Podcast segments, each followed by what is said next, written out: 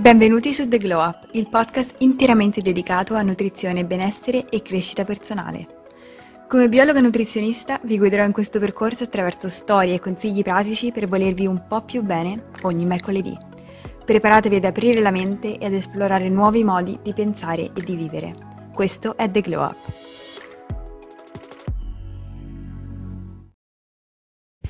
Buongiorno a tutti ragazzi, benvenuti su The Glow Up, io sono Bea e oggi come ultimo episodio del 2023 voglio portarvi 4 abitudini alimentari o diete da lasciare nel 2023 e da non portarsi nel 2024. Se nel 2024 volete lavorare sulla relazione con il cibo, sul vostro aspetto. Ci sono delle credenze alimentari che sono false, che ci complicano la nostra relazione con il cibo e con l'alimentazione e che dobbiamo assolutamente riconoscere come false e lasciarle nell'anno passato, ovvero nel 2023. Non ce le dobbiamo portare avanti nel 2024 perché in studio vedo fin troppe persone che arrivano da me con queste false credenze e quindi oggi le andiamo a sfatare. Senza troppi preamboli passiamo con la prima dieta che non ha alcun fondamento scientifico, che è la dieta dissociata. Tantissime persone arrivano in studio pensando che non possono mischiare le proteine con i carboidrati perché queste ultime, avendo dei processi digestivi diversi, non possono essere mangiati contemporaneamente perché causerebbero del fastidio a livello intestinale. Questo non ha alcuna evidenza scientifica che supporta il fatto che questi due macronutrienti non possono essere consumati in maniera eh, unita in, in, un piatto bilanciato, bensì noi ci siamo evoluti per assumere carboidrati e proteine nello stesso pasto e ovviamente esistono anche dei cibi, anzi tutti i cibi in realtà, anche se molti non lo sanno, contengono un, un mix, quindi una combinazione di carboidrati e di proteine. Anche basti vedere quello che noi associamo come carboidrato in maniera assoluta, come ad esempio può essere la pasta oppure la farina, in realtà contiene anche una discreta quota di proteine e quindi noi ci siamo evoluti per digerire in maniera contemporanea sia l'uno che l'altro macronutriente, motivo per il quale questa dieta non ha assolutamente senso. Di norma, ovviamente, bisognerebbe andare a creare un piatto bilanciato per vari motivi che spiegherò in seguito. Però se per abitudine volete mangiare, ad esempio come si usa fare in Italia, un primo a pranzo e un secondo a cena, non c'è nessuna limitazione a farlo perché alla fine quello che regola e determina quanto la vostra dieta sia bilanciata è l'introito di macronutrienti a livello della giornata. Quindi se vi piace bilanciarli in questo modo, magari andando a evitare il carboidrato a cena e mangiare soltanto un piatto di pasta a pranzo e vi trovate bene così, non c'è motivo per cui voi dovreste cambiare questa abitudine. Tuttavia, non deve essere una regola, non deve essere un'imposizione, non deve essere una credenza sulla quale agite pensando che se non fate in questo modo, allora questo avrà delle ripercussioni sul vostro peso o sulla vostra salute, perché non c'è niente di più sbagliato. Anzi, in realtà, se volete massimizzare quello che è il potere saziante di un pasto, e la sua efficacia nel mantenervi sazi a lungo termine, dovreste proprio effettuare un pasto bilanciato dove proteine, carboidrati, grassi e fibre si vanno a complementare in un unico pasto. Questo perché ognuno dei macronutrienti ha una funzione specifica che vi aiuterà a mantenervi non soltanto energetici ma anche sazi. In particolare i carboidrati vi forniscono energia, senza i quali rischiate di mangiare troppo poco, per poi avere fame un'ora dopo, iniziare a spiluccare, magari orientarvi verso i dolci. E ve lo dico perché è successo a me, probabilmente è successo a voi, che iniziate una dieta senza carboidrati e subito dopo vi trovate ad essere poco sazi, a cominciare ad avere fame e soprattutto a cominciare ad orientarvi verso i dolci. Quindi, anche se a primo impatto potrebbe essere un'opzione più calorica, in realtà poi a lungo termine inserire i carboidrati è un'opzione vincente perché vi permetterà di mantenervi sazi a lungo termine. Mentre inserire le proteine è molto importante perché oltre ad essere ovviamente importanti per il mantenimento del tono muscolare, se vi allenate e volete mantenervi toniche, costruire o mantenere vostro, la vostra quantità di massa muscolare, è importante perché contribuiscono al senso di sazietà. Se mangiate un piatto di pasta senza proteine, il rischio è quello di sentirvi di nuovo affamati dopo poco tempo. La stessa cosa vale per i grassi. I grassi sono estremamente importanti perché ovviamente oltre a contribuire nell'assorbimento di quelle vitamine liposolubili, spesso contenute nelle verdure, permettono di rallentare l'assorbimento di carboidrati nel sangue e quindi vi fanno sentire sazi più a lungo perché è come se l'energia dei carboidrati vi arrivasse più gradualmente. E quindi è importantissimo per coloro che evitano i grassi pensando di dimagrire più velocemente, non state andando nel verso giusto. Bisogna sempre inserire i grassi, soprattutto con l'olio extravergine di oliva, ovviamente modulandovi nelle quantità, ma mai privandovene, perché hanno un ruolo fondamentale nel garantirvi energia a lungo termine e quindi nel garantire un senso di sazietà. Il senso di sazietà è anche favorito dalle fibre, che non dovrebbero mai mancare in termini di verdure nel vostro piatto. Questo di solito è qualcosa che tutti quelli che fanno una dieta sanno, inserite le verdure, anzi molto spesso si esagera anche, però per ricordarvi come è formato un piatto bilanciato e per sfatare il mito che non c'è nessuna necessità né validità scientifica a supporto del fatto che proteine e carboidrati andrebbero mangiati separatamente.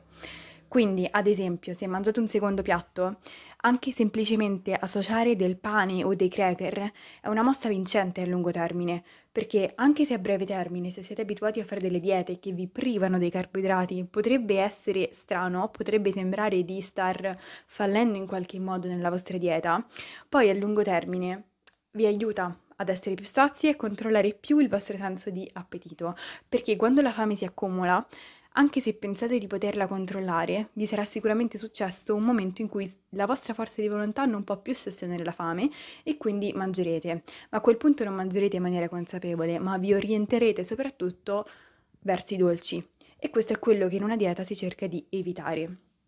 Allo stesso modo, se mangiate un primo, ad esempio la maggior parte di noi italiani è abituata a mangiare un piatto di pasta a pranzo, cercate, entrate nell'abitudine, cercate di pensare ai modi in cui potete aggiungere una fonte proteica. Una combinazione vincente nelle persone, soprattutto nei bambini e nei ragazzi che non sono abituati, è aggiungere qualcosa nel sugo della pasta. Ad esempio una ricotta, una quantità di parmigiano che potrebbe andare a assumere il ruolo di una fonte proteica, oppure ad esempio uh, un salmone affumicato, uh, tutte quelle fonti proteiche che possono andare a completare il profilo di macronutrienti di quel piatto. E questa è la nostra prima regola da sfatare, ovvero lasciate perdere nel 2024 le diete dissociate. La seconda dieta o la seconda regola da lasciarsi indietro nel 2024 è la regola dei sei pasti al giorno. C'è chi si trova bene a mangiare frequentemente per evitare di spiluccare in maniera non pianificata e c'è chi preferisce fare magari tre pasti più abbondanti per preferenza oppure necessità, magari necessità lavorative. Nessuno dei due approcci è sbagliato, perché non esiste nessuna evidenza scientifica che afferma che fare più pasti aumenti effettivamente il metabolismo oppure in qualche modo influenzi positivamente la riuscita e l'aderenza nei confronti di un piano alimentare, quindi di una dieta. Quindi non esiste una regola che dica che fare sei pasti al giorno in maniera specifica, oppure farne 5, farne 4, farne 3, sia meglio rispetto a un altro modo di alimentarsi. Quindi dovete trovare il vostro equilibrio tra i 3 e i 6 pasti che vi permette di aderire alla dieta in maniera sostenibile e a lungo termine. Come ho detto, c'è chi preferisce fare 6 pasti perché magari si trova ehm, meglio nei confronti della gestione della fame. Magari chi è abituato a spiluccare tutto il giorno, fare sei pasti potrebbe essere un approccio iniziale che lo aiuta a pianificare perlomeno quelle che sarebbero state altrimenti delle sedute di spiluccamento puro non pianificato.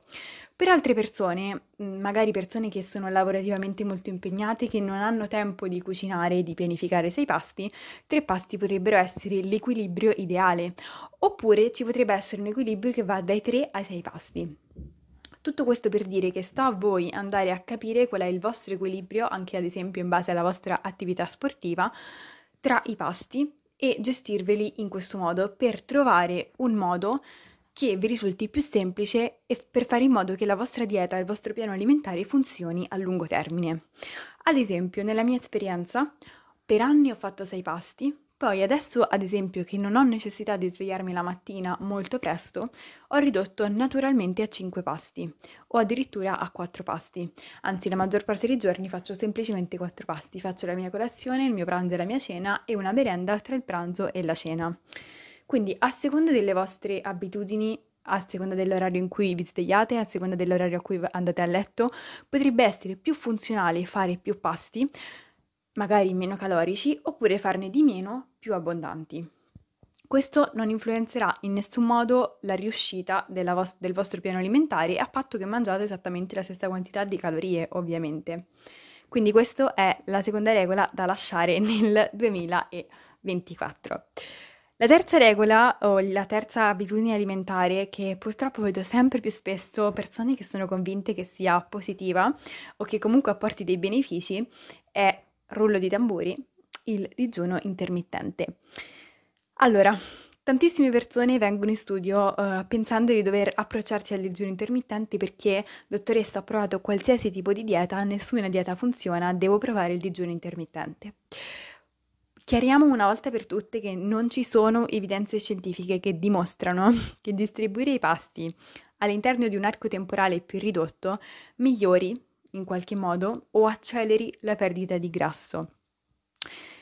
D'altra parte però, soprattutto per quello che riguarda la maggior parte della mia audience, ovvero donne e ragazze, si stanno accumulando evidenze scientifiche che sottolineano i potenziali pericoli di questo approccio dietetico, soprattutto se seguito in maniera rigida, per le donne, sia dal punto di vista ormonale sia dal punto di vista psicologico. Come ogni altra dieta, il digiuno intermittente, le persone che si vantano della riuscita di questo piano alimentare, di questa dieta, è basato sul fatto che andando a diminuire l'arco temporale in cui si consuma effettivamente del cibo, si ha meno spazio, meno tempo per poterlo consumare e quindi molto spesso si può tendere a mangiare meno. Ma anche qui non è detto, perché soprattutto se non siamo abituati, soprattutto se non è in linea con il nostro stile di vita e con le nostre abitudini, la fame si può accumulare durante il periodo di digiuno, quindi ovviamente oltre ad essere uno stress psicologico, potremmo essere portati poi, quando l'arco temporale di digiuno si interrompe, a mangiare di più e oltre a mangiare di più, a mangiare anche in modo meno consapevole, quindi probabilmente andremo a scegliere cibi che sono meno in linea con i nostri obiettivi, perché mangeremo distinto, perché mangeremo di fame accumulata nel tempo. Quindi se è qualcosa che fate in maniera naturale, molte persone sostengono di non amare fare colazione la mattina e quindi di digiunare, comunque in maniera anche inconsapevole, fino all'orario di merenda o fino all'orario di pranzo e di farlo senza nessun tipo di problema. Non c'è problema perché in quel caso è una scelta che non è imposta, bensì è il meccanismo naturale con cui il vostro corpo funziona. In questo caso non c'è assolutamente problema, ma come dico sempre, non deve essere una regola, non deve essere la regola sulla quale ci appigliamo, alla quale facciamo riferimento, pensando che funzionerà e accelererà o migliorerà la nostra perdita di grasso, perché non è così. Quindi se vi trovate bene a fare il digiuno intermittente, seguite, soprattutto se non rappresenta uno stress psicologico per voi. Se invece ci avete provato e vi siete resi conto che non è fatto per voi, che non è fattibile, non c'è nessun problema nel mangiare i pasti in tutto l'arco della giornata e gestirvi in questa maniera. La mia esperienza rispetto al digiuno intermittente, io non ho mai fatto ovviamente una dieta basata sul digiuno intermittente, però mi rendo conto che ad esempio se mi alleno la mattina presto tendo a spostare la mia colazione a dopo l'allenamento, quindi magari uh, c'è un arco di digiuno dalla sera prima alla mattina dopo di più di uh, eh, 12 ore e questo lo faccio in maniera naturale quando mi alleno. Però nel momento in cui non mi alleno la mattina presto, la mattina ho fame e quindi mangio. Quindi in questo senso anche ascoltatevi molto e basatevi sui feedback che il vostro corpo vi dà piuttosto di una dieta rigida che come abbiamo detto non ha assolutamente delle fondamenta scientifiche. Per concludere il mio podcast, la quarta tipo di abitudini alimentari da lasciare nel 2023, probabilmente la più importante, probabilmente la più frequente che vedo in studio, sono le diete rubate da internet. Allora, non serve neanche che vi spieghi il perché, ma lo farò lo stesso. Su internet possiamo rubare tantissime cose e possiamo usarlo come un posto molto positivo e molto costruttivo per il nostro percorso. Se sappiamo che scegliere lo facciamo in maniera intelligente. Possiamo rubare ricette, idee, ispirazioni, ma dobbiamo sempre ricordarci che ognuna, ognuno di noi, se siete maschi che mi state ascoltando, è estremamente diverso È diverso il nostro stile di vita, il nostro grado di attività giornaliera, è diverso il nostro punto di partenza e il nostro punto di arrivo, è diversa la nostra genetica e anche persone apparentemente simili fisicamente potrebbero tranquillamente reagire diversamente a un stimolo alimentare, anche se questo è lo stesso, e aver bisogno di quantità di cibo anche nettamente diverse. Un esempio che voglio fare per farvi capire quanto è assurdo rubare il piano alimentare di altre persone sperando di diventare come loro è rubereste mai le medicine di qualcun altro? Io penso proprio di no. Quello che fareste è prendere la vostra salute seriamente, affidarvi a un medico, farvi prescrivere le medicine adatte a voi se ne avete bisogno. Esattamente la stessa cosa con un piano alimentare. Se sentite di averne bisogno, dovete creare, dovete rivolgervi a un esperto un nutrizionista e, esche- e prescrivere, elaborare un piano alimentare che sia adatto a voi, che deve essere preparato e pianificato per voi, per le vostre esigenze, per le vostre abitudini, per le vostre preferenze, per essere poi effettivamente un investimento che dà dei risultati sostenibili nel tempo. Quindi, se volete prendervi cura della vostra alimentazione nel 2024, investire realmente in un percorso fatto per voi. E in questo ovviamente, piccola parentesi, se siete interessati ai miei percorsi e a una visita con me, potete scrivermi tranquillamente su Instagram e io sarò contentissima nell'aiutarvi nei vostri obiettivi. Detto questo, io vi saluto, vi saluto nel 2023, noi ci vedremo nel 2024. Spero che questo episodio vi abbia dato delle basi su cui riflettere per liberarvi di quelle convinzioni limitanti nei confronti della dieta e non portarvele nel 2024. E vi mando un bacio e noi ci vediamo il prossimo mercoledì. Questo è tutto per oggi, io spero che questo episodio vi abbia aiutato, vi abbia ispirato. Se così fosse ti invito a lasciarmi una recensione positiva, magari 5 stelle su Spotify. È un piccolo gesto per te, ma significa davvero tanto per me.